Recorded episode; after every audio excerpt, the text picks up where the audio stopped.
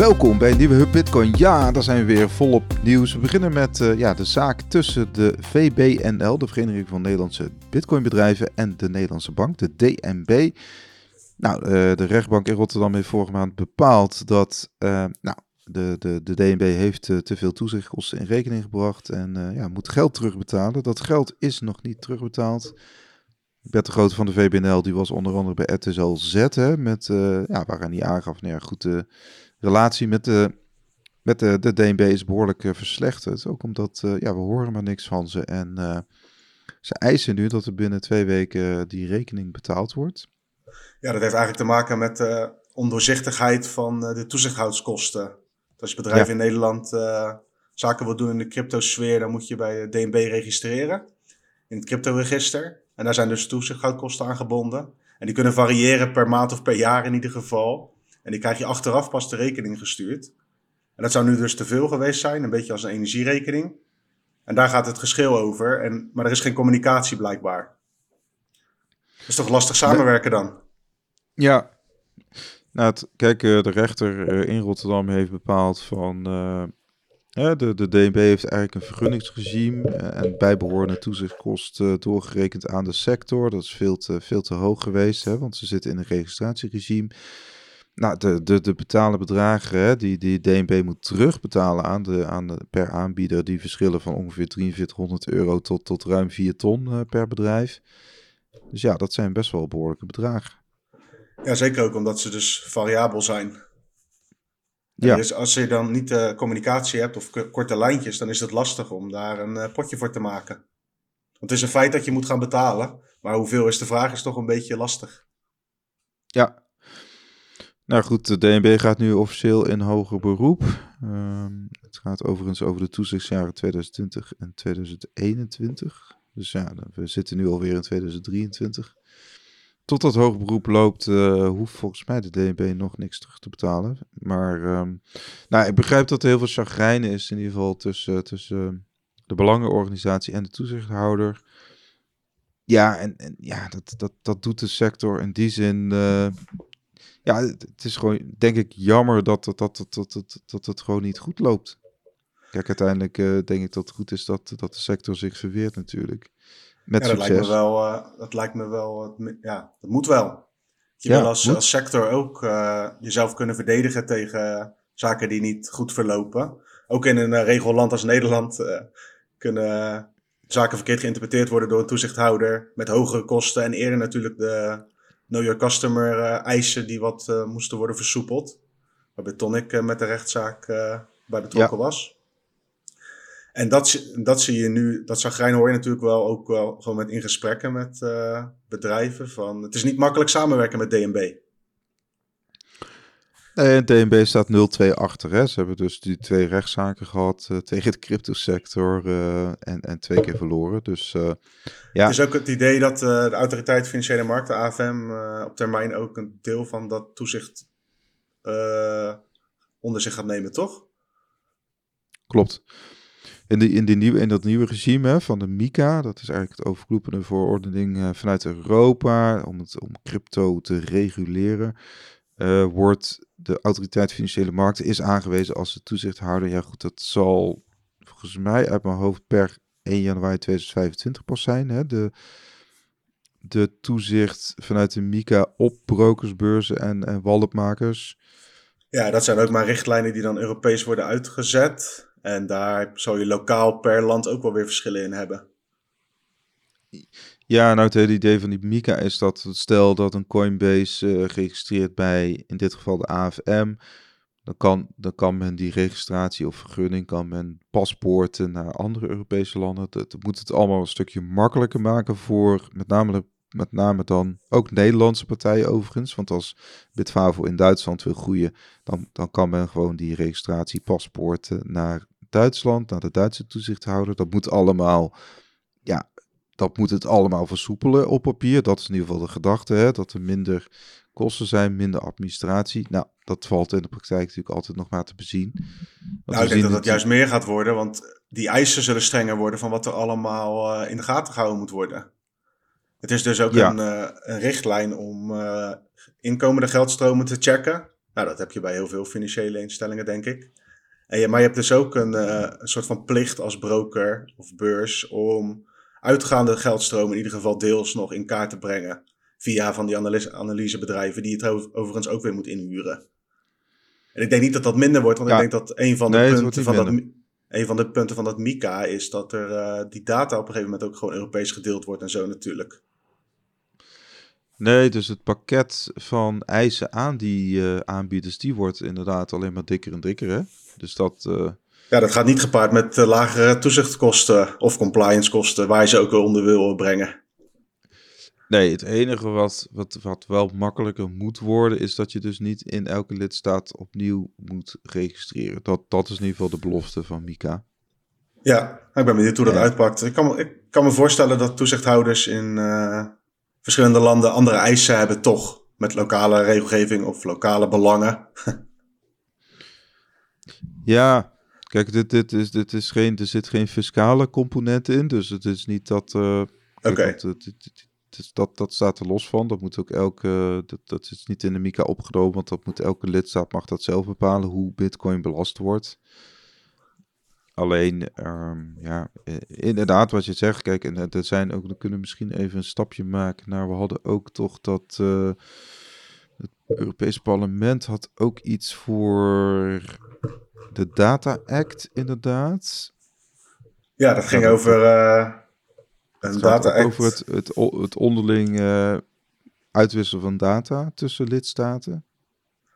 Ja, het gaat onder andere over regels daaromheen, rondom uh, ja, digitale zaken, smart contracts bijvoorbeeld.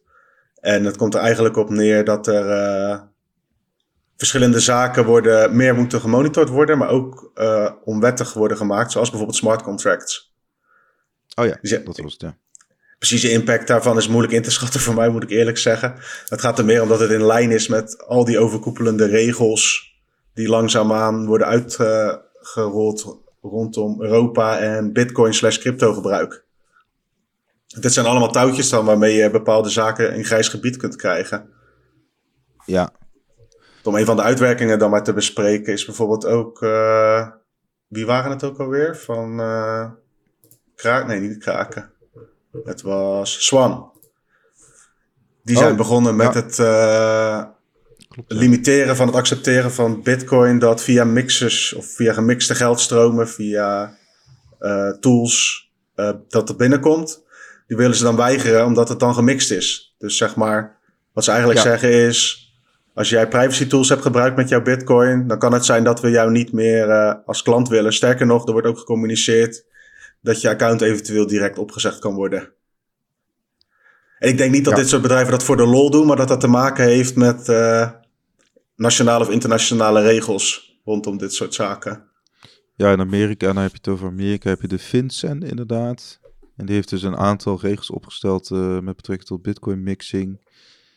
En daarom gaan bedrijven worden noodgedwongen, uh, moeten ze gaan besluiten om uh, bepaalde Bitcoin mixing services zoals Wasabi, Samurai en uh, vergelijkbare services niet meer te accepteren. Dus stel, hoe, hoe, gaat het in de praktijk? Stel, ik stuur jou of jij stuurt mij of andersom, we sturen elkaar Bitcoin, we gooien door een mixer heen en jij wil dat, jij wil jouw gemixte Bitcoin, wil jij naar je wallet sturen bij Swan, dan kan dat, dan, dan waarschijnlijk hebben zij software die dat dan herkent van hey, dit is gemixt of hè, en dit kun je niet naar uh, Swan sturen. Om om te wisselen in euro's of dollars. Ja, dat is dat het zoiets.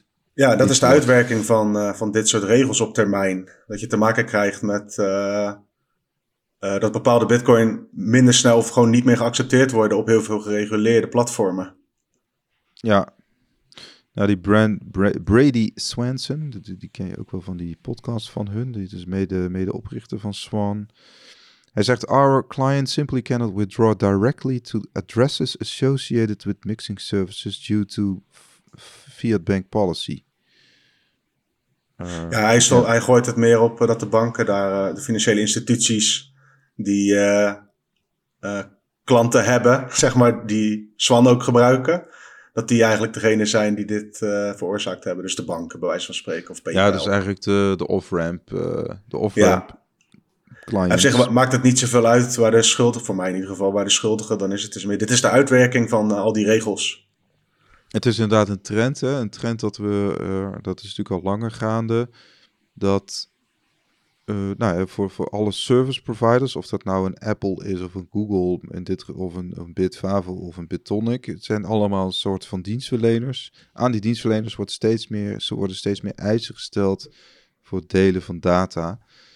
Hè, of je nou uh, een bepaalde cloud service gebruikt, of een bepaalde uh, hoeveelheid bitcoin bezit, of het wordt allemaal gedeeld. En, en het komt allemaal op een hele grote hoop. En dan moet je toch maar, ja, wat gebeurt er met die data? Ik denk dat dat, dat, dat, zijn niet voor niks dat die, die, die privacy-organisaties in Europa en ook Nederland, die, uh, ik moet zeggen, die zijn over het algemeen wel redelijk goed georganiseerd. Ja, klopt. Maar Even een, ja. uh, vanuit Swan was ook nog wel een reactie hierop, een beetje de commotie. Brady Swanson is co-founder. Die gaf hmm. aan, this is incorrect and a major exaggeration. We are not stopping service for any clients. En, en het ging vooral om het opnemen van van eh, geld of van bitcoin naar adressen die geassocieerd worden met mixing services. En dat heeft dan te maken met bankbeleid, blijkbaar. Nee, precies. Dus het is even een, nuance, maar het zit hem er meer in dat er dus, in principe wordt er dus data gebruikt van uh, hoe jouw adressen eerder zijn gebruikt. om te bepalen of er eh, bitcoin naartoe gestuurd kan worden. Ja, nou ja, dat is dan ook gek, want stel dat stel iemand stuurt mij wat bitcoin. Ik weet ook niet precies of die bitcoin gemixt is. Vervolgens ontvang ik die bitcoin. Wil ik die omwisselen bij Swan? En dan kan het niet, want dan gaat Swan zeggen: ja, maar deze is ooit gemixt. Ja, nou, het schijnt het storten dan weer wat makkelijker te zijn. En dan, maar als je het dan vervolgens weer op wil, iets op wil nemen naar, die, naar datzelfde adres. Wat is aangeraakt als het ware door uh, gemixte bitcoin, dan kan je een probleem hebben. Dus het is een beetje een rommelig uh, verhaal. Het komt in ieder geval op neer dat uh, je geldstroomhistorie langzaam maar zeker ook uh, impact kan hebben in welk bedrijf jouw uh, diensten wil verlenen rondom Bitcoin. Ja, oké. Okay. ja, veel plezier. Wordt leuk. Ja, precies. Inderdaad, nou ja, goed. Uh, het, het, dus eigenlijk de, de hele trend is. Ja, de hele trend is gewoon inderdaad wat, wat, wat we zeggen. Dus het, het, het, uh, het graaien van je data, dat, dat is de hele trend. onder het mom van onder het mom van, nou ja, goed, uh, ik noem wat, of het opsporen van criminelen of het opsporen van terroristen, hè, dat, dat is nog steeds het argument om zoveel data van iedereen te gaan graaien. Ja, klopt. Wat dat betreft, uh, nou, dat zal niet veranderen. En Bitcoin en cryptobedrijven krijgen ook gewoon te maken met uh, strenge regels. Komen we eigenlijk niet onderuit, denk ik. Voorlopig, nee. helaas. Maar wat, wat, wat, wat, wat je dan nog wel kan zeggen, wij wij kunnen, Bitcoin is natuurlijk wel zo gemaakt dat wij gewoon peer-to-peer kunnen elkaar waarde sturen zonder dat daar iemand tussen zit. Ja, klopt. Het is ook niet, uh, doet niet zozeer af aan Bitcoin. Het is meer, de industrie eromheen heeft er wel last van. De dienstverleners die mensen zouden willen gebruiken eventueel. Ja. Beter of leuker nieuws was wel de prijs. Om maar even een sprongetje te maken. Oh ja, ja. Goeie. Dus, uh, de koers uh, staat nu op het moment van opnemen nog zo rond 37.000 dollar en er was een 18 eh, maanden record. Sinds 18 maanden stond hij niet zo hoog, uh, Bitcoin. Toch reden voor een klein uh, feestje of misschien een refresh van bepaalde portfolio's. ja. Misschien staan er weer wat groene procentjes her en der. We hebben het niet zo vaak over prijs, maar dit was wel een. Uh, ja, 18 maanden, dus anderhalf jaar is toch wel lange tijd. De koers uh, krabbelt weer op. ik zag in ieder geval bij Bitstamp dat hij bijna de 38.000 zelfs heeft aangetikt met een wiki. Ja. wiki. En uh, nou ja, goed. Uh, toch, uh, toch leuk, leuk om te zien. En, ja, de speculatie is dan een beetje dat het onder andere te maken heeft met weer speculatie op die Bitcoin-ETF die er dan aan zou komen in Amerika. Maar voorlopig ja. blijft dat ook wel bij speculeren. Al die tijd is er nog nooit eentje geaccepteerd.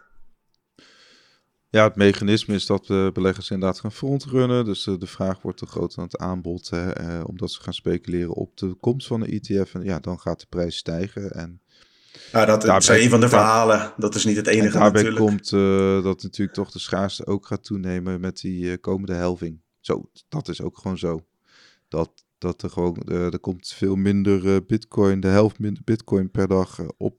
Ja, van 900 bitcoin per dag naar 450. Op grote schaal valt dat ook wel mee, maar dat is en blijft wel de enige bron waar nieuwe bitcoin te vinden is bij miners. Precies, en als dan ehm, bij Bitcoin werkt het dan zo, hè, dat, dat op het moment, stel dat dat soort argumenten zich gaan kruisen, zeg maar, of het gaan stapelen, kun je eerder zeggen. Ja, dan kan het, dan kan het wel uh, bepaald effect hebben op de prijs natuurlijk, omdat dat, ja, dat is dan dus puur vraag en aanbod. Ja, als de nationaal uh, om acht uur erover begint, dan uh, weet je dat er in ieder geval weer aandacht aan wordt besteed. Dat, moet, dat je moet verkopen. ja, geen beleggingsadvies. geen financieel advies, nee. Oké. Ehm, wat hadden we dan nog meer? We hadden ook, uh, oh ja, dat was een best wel opmerkelijke uitspraak. Dat Paul Buiting is bekend van, even kijken, hij is inderdaad directeur van Holland Gold. Hij is ook journalist. Hè? Heeft onder andere, uh, had hij Nout Wellink, uh, zijn oude centrale president, directeur van de, nee, van de DNB president moet ik zeggen, uh, die zegt, nou, het, het zou op zich niet zo gek zijn als er ook bitcoin op de balans van de DNB zou staan, omdat het heeft best wel veel overeenkomst met goud. Ja, zo'n werkelijke quote, ja. Lijkt me wel iets wat hij uh, niet zomaar zegt in de zin van, uh, het scoort ook goed. ik weet niet of hij daar erg mee bezig is in zo'n interview hoor, maar een ja. oud centraal bankier die dat roept is wel interessant. Ja, het is op, eh, je ziet in het tweetje ook, uh, ja, Nout Welling is ook wel, weer wat. Ik denk dat het inmiddels een tachtiger is geworden. Hij zit in zijn, uh, in zijn zetel met zijn linkerbeen op zijn sofa. En, uh, ja, ze hebben een mooi shot uitgekozen, ja. Ja. dus, en je ziet dat heel veel, onder andere natuurlijk de meester die daar dan gelijk op, op reageert. En Klaas Knot en de DNB tagt. Ja, het is wel als een uh, Europese centrale bank, wat dan DNB is of ergens anders, uh, dit zou doen, in plaats van bijvoorbeeld in El Salvador of zo, dan is dat wel een. Uh, dat is groot nieuws dan. Tegelijkertijd ja. verandert het voor de rest niet zoveel aan de waardepropositie van Bitcoin, behalve dus dat er blijkbaar ook kleine potjes zijn binnen dat soort organisaties die denken van hé, hey, hier moeten we ook bij zijn. Maar dat, ik zie dat niet zo snel. Ik denk niet dat DNB snel met zo'n bericht zou komen. Nou ja, het voornaamste argument van Welk is eigenlijk van uh, het wordt gedolven, net zoals, uh, net zoals goud wordt bitcoin ook gedolven, in dit geval door elektriciteit. Hè? Via, via uh, elektriciteit gaan miners bitcoin, delven miners bitcoin. En dat, en, en, het, dat is eigenlijk hetzelfde mechanisme. Ja. nou, weliswaar via code. Het is natuurlijk heel anders dan dat je echt fysiek goud gaat zoeken. Maar ja, het, het, het, proces van delven, het proces dat je daar energie, arbeid uh, in steekt en vervolgens dat daar iets uitkomt, in dit geval een asset uh, met de naam Bitcoin in, in, in, plaats van goud, en mensen hechten daar waarde aan, ja, dan, ja, dan, krijgt het ook, dan krijgt het ook waarde. En dan kan het natuurlijk voor zo'n centrale bank wel ja, interessant zijn voor de lange termijn. Klopt, het is wel zo'n spelletje van uh, je wil niet de laatste zijn die dat dan doet. Als dat echt een scenario is die op de, op de rol staat. Kijk, en de, misschien dat er ook wel centrale banken, dat is natuurlijk speculeren, maar dat dat, dat inderdaad. Ja, ik, de, ik zie het niet snel gebeuren. Zijn die, die, die het al hebben. Ja. Uh, kan dat? In Nederland bijvoorbeeld? Hoe bedoel je? Nee, ja, Nederland heeft natuurlijk maar één centrale bank, maar... Ja, maar ik bedoel dat de centrale bank dan een uh, geheim potje bitcoin zou hebben. Oh, zo. Dat weet ik eigenlijk niet. Kijk, hier denk ik, ja, geen idee hoor. Misschien uh, in een uh, in andere land, ergens anders zou ik het wel kunnen voorstellen. Maar hier... nou ja, je wil, je wil natuurlijk het niet aan de... Ik, ik, ik denk niet dat dat zo is hoor, maar je wil het niet aan de grote klokken hangen. Nee, Want nee, dat anders klopt. gaat die prijs natuurlijk omhoog. nou ja, dus wil, ja, precies. Dus je wil, je wil het heel stilletjes. Uh... Nou, het is eigenlijk een beetje risicospreiding van hoeveel, hoe groot acht je de kans dat Bitcoin relevant is voor een, zeg maar, centrale bank. Als die kans groter is dan 0%, dan misschien moet je dan wat allokeren. Alleen dat is een lastig verhaal. Ja, ik denk, ik, ik, ik, ik kan me niet ja, voorstellen. Goed, en helemaal hoe nu geen idee hoe dat toezicht doet, dat, dat, dat, dat is voor hun nu veel te risicovol natuurlijk. Ja. Dus dat, dat, dat zie ik niet gebeuren. Maar kijk, stel dat... Uh, nou, wat jij zegt, stel dat er, uh, dat er gewoon... Ik noem maar wat, heel gekke... Ik bedoel, in Canada heb je die ene gozer die ook... Uh, die, bit, die heeft in ieder geval is Bitcoin-affiniteit, een van die kandidaten daar. Nou, stel dat hij president daar wordt, of premier moet ik zeggen. En zij besluiten om Bitcoin te kopen en op de staatsbalans te zetten, dan, uh, nou, dan, gaat, dan gaat het natuurlijk wel. Dat gaat dan wel heel snel in, zo'n in de westerse wereld. Is dat dan wel een. Uh, ja, het is voor mij. Het is niet per se een reden voor een feestje, maar ik denk wel dat het heel groot nieuws is. Dan. Maar ja. goed, dat is, is maar het is afhankelijk van een paar poppetjes. Ja. Ja. ja, dat wel. Ja. Dat wel, het is, het is pure speculatie. Alleen, het is, ik vind het wel knap, en dat is ook nogmaals geen advies, maar ik vind het wel toch knap als je kijkt naar de wereld en je ziet hoe, uh, hoe die er nu voor staat en je ziet dat, hoe Bitcoin er nu voor staat en uh, waar ze zo heen zijn gegaan, dan denk ik, nou, dan vind ik dat toch weer, uh, ja, valt me alleszins mee. Ja, het is wel, uh, weet ik weet of verkeerd, een leukere prijs dan aan het begin van het jaar, rond die 15.000 dollar. ja, ja, nee, inderdaad. Moet je niet te veel op focussen, maar toch. Bitcoin Focus. .nl. We zien ook dat Tether, hè, Tether explodeert voorbij een market cap van 86 miljard dollar. Dus die, die, die, je ziet toch dat die, die uh, Tether, de Tethers op de markt ook weer aan het groeien zijn. Ja, die beurs hebben weer te maken met hogere volumes. Dus die hebben weer meer uh, teten nodig om de boel uh, liquide te houden. Ja, precies.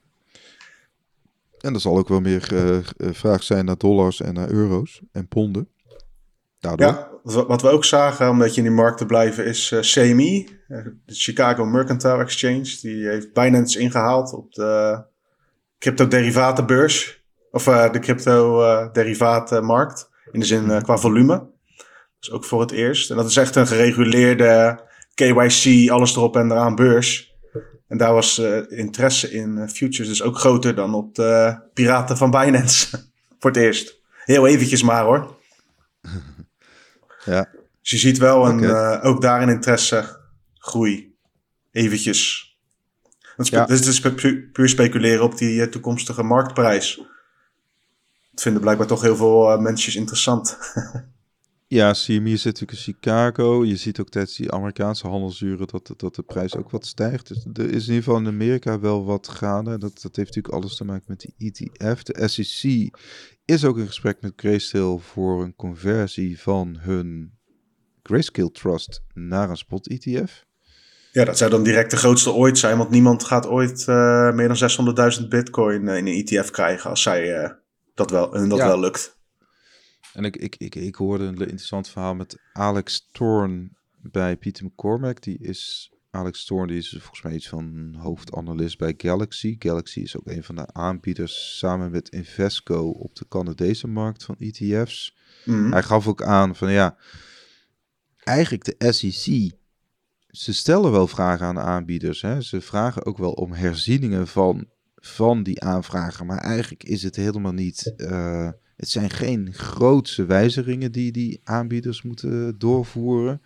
Het gaat echt om details. Dus hij zegt, ja, dat is op zich wel al een positief teken. Dat, hè, dat, dat, uh, hè, op het moment dat je dus een aanvraag niet uh, rigoureus moet aanpassen. Uh, ja. Dus dat, dat is positief. Hij zegt ook... Beetje ja, nuance is het nog, of zo? Ja, een beetje nu. Dus details voordat het goedgekeurd wordt. Ja, dat is in ieder geval een beetje de, de, interpretatie aan die kant. Heeft hij ook baat bij? Daar heeft hij ook baat bij, want, want Galaxy heeft zelf Bitcoin. En, en, en Galaxy wil natuurlijk dat, dat het goedgekeurd wordt. Dus, uh, ja, dus dat is even een uh, zijopmerking. Nee, en, en inderdaad, we moeten, we moeten ook uh, niet, uh, niet uh, snel van stapel lopen. Maar... Die, die kant van de industrie is wel echt. die willen dat allemaal natuurlijk, want dat is een bevestiging van hun hele bestaan een wereldje in die, aan die kant uh, van de markt. Nou, die staan er klaar voor. En... Ja, dan heb je partijen als Coinbase die uh, overal worden genoemd als uh, custodian dan, weet je wel, voor die bitcoin. Ja. Dus die spinnen er ook garen bij. Dus zo heb je die... En andere partijen hebben weer baat bij Coinbase dat die in ieder geval rond blijven, of dat die blijven bestaan als liquiditeitsaanbieder. dus ja. zo, heeft iedereen er belang bij dat dit aan die kant van de sector dat dit wordt goedgekeurd. Nou ja, kijk, en je ziet, dat zie je in Nederland mondjesmaat, maar je ziet in Amerika ook wel dat bepaalde politici het echt nu echt veel openlijker gaan. Uh, Zo'n Ted Cruz vorige week, dat het toch... Ja, ik ben er wel een beetje, ik heb nog steeds sceptisch over. Ik denk wel dat het een beetje gewoon talking points zijn. Ja, maar er komen natuurlijk uh, komend jaar ook verkiezingen aan in Amerika. Uh, Hè, en... en... in Nederland ook, is een klein bruggetje. Ja, in Nederland nou, ook. Nou ja, binnenkort zullen we inderdaad ook een artikel schrijven over uh, de verkiezingen op uh, bitcoinfocus.nl. En bij uh, bitcoin.nl hadden ze de stemwijzer. Oh ja. Van, ja. de stemwijzer voor de komende verkiezingen aan de hand van bitcoin-stellingen. Dus in plaats van kijken naar waar de zonne-energie wel en niet moet en kernenergie, focus, focus bitcoin.nl en die stemwijzer meer op wat er met Bitcoin en de euro en dat soort zaken gebeurt. Is wel leuk om te doen. Ik zal hem zelf ook eens even invullen, even kijken. Waarom niet? Ja, ja, ze hebben een beetje onderzocht hè, wat voor partijen dan uh, inderdaad, wat, wat, wat, is hun, um, wat is hun um, mening, een, standpunt inderdaad over, uh, over cryptocurrency en toezicht erop.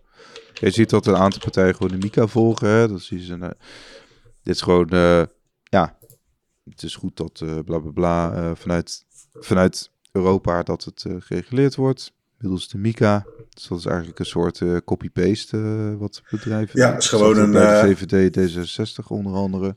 Een reactie van we, weet, we doen gewoon wat Europa ons voorschrijft. Echte experts hebben we er niet op. Dat is wel jammer, ja. toch?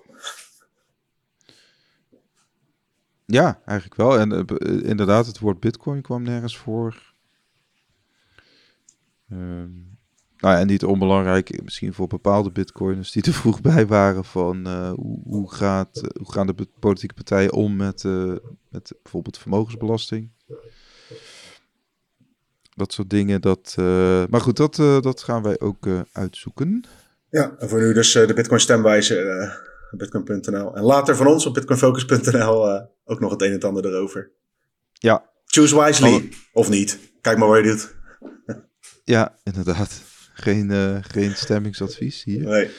Um, Oké, nog even wat industrie-nieuwtjes. We hadden onder andere MicroStrategy, die, die natuurlijk door die uh, prijsstijging uh, is hun stack met ruim 1 miljard dollar in waarde gestegen. Dus in twee weken tijd. Dus dat is ook wel, uh, wel nice. De boekhouder zal daar misschien weer wat rustiger slapen. Tegelijkertijd, ja, denk ik niet dat zij... ja, een van de winstbelasting over een bitcoin. maar in, in, ieder geval geen. Weet dat? Ik denk dat het wel makkelijker vol te houden is als je een beetje in de plus staat met dat soort bedragen. Tegelijkertijd, ja, heel dat bedrijf, al de aandeelhouders in MicroStrategy, die weten dat, dat dit hun plan is. Zitten nu op ruim 158.000 bitcoin. Tja, bizar. Dus een hoop, uh, een hoop sats. En elke keer als die prijs omhoog schiet, zullen we het in ieder geval even benoemen, want het is toch wel opmerkelijk. Ja. De, bit, de Bitcoin Play van uh, Michael Saylor en Co. De Bitcoin Play. op zijn Engels is dat inderdaad. Ja, niet op zijn Nederlands, nee. nee. Uh, we hadden ook nog cryptobedrijf Hodlnout. Volgens mij kwam die uit Singapore. Die moet 17.000 klanten terugbetalen na verplichte sluiting. Uh, nou goed, dat waren een van de slachtoffers hè, van, uh, van de crypto-dip van uh, 2022. Ja, die zaten met dat Terra-ecosysteem te kloten, oh, ja, weet je wel. Met die stablecoin ja. en die token en zo. En ja, ik vond het wel opmerkelijk. Mm. Meer omdat je vaak hoort dat als zo'n bedrijf implodeert, dat het gewoon klaar is. Maar in Singapore lijkt er in ieder geval wel sprake te zijn van liquidatie en daarna uitbetalen aan de klanten wat er nog over is. Ja, een van de fouten die ze hebben gemaakt is het dat ook hoge rentes op, op, uh, op stortingen. Zij boden tot, tot ruim 12% op stortingen. Ja. Als je daar je crypto zo stort, ja, dat is gewoon uh, onrealistisch. Ja, zij, zaten met, uh, blijkbaar met 190 miljoen dollar ongeveer in dat Terra-ecosysteem. oh ja. ja, dan gaat het lastig worden. Zo. Ja, ja. dus inderdaad nog een, de, na, de naweeën van die implosie daar. Ja, dat, uh, dat kaarthuis is toen uh, inderdaad begon, begon in te storten. We hebben FTX, die wil meer dan 90, 950 miljoen dollar van Bybit. Is een nieuwe stap gezet in een poging om fondsen te herstellen na hun faillissement vorig jaar. Ja, die, dat bedrijf is natuurlijk ingestort en uh, Bybit zou speciale VIP-rechten hebben gehad, voordelen, met bepaalde accounts om snel zaken te kunnen doen, weet je, met elkaar, elkaar liquiditeit aanbieden, weet je, dat soort deeltjes. En zij zouden dat dan gebruikt hebben om sneller dan anderen snel geld weg te halen. Ja. En nu is er in die reorganisatie, rechtszaken, wat er allemaal speelt bij FTX, natuurlijk alles aan gelegen om zoveel mogelijk geld ergens vandaan te uh, trekken. En blijkbaar is dit een van de, van de strategieën. 950 miljoen wil je het even terugbetalen. In contanten en cryptocurrencies. Oké. Nou goed, of je even je bitcoin wil uh, teruggeven. Ja, uh, Hadden we ook nog bitcoin miners. Volgens mij had jij dat geschreven. Profiteer van drukte op het netwerk. Ja, nou, wordt ook, uh, ik zag ook bij de mempool, uh, ja, het versturen van bitcoin wordt wel, is weer wat gestegen hè, qua tarief. Hogere fees. Ja, het is druk op het uh, netwerk. Blijkbaar heeft het ook weer te maken met die inscripties en zo. Ik zit daar niet zo heel erg in. Je wel, die ordinals oh, ja. en dat soort zaken. Ordinals, ja. En, maar het is goed nieuws voor miners, want in sommige blokken was dus meer dan 10% van de opbrengst transactiekosten.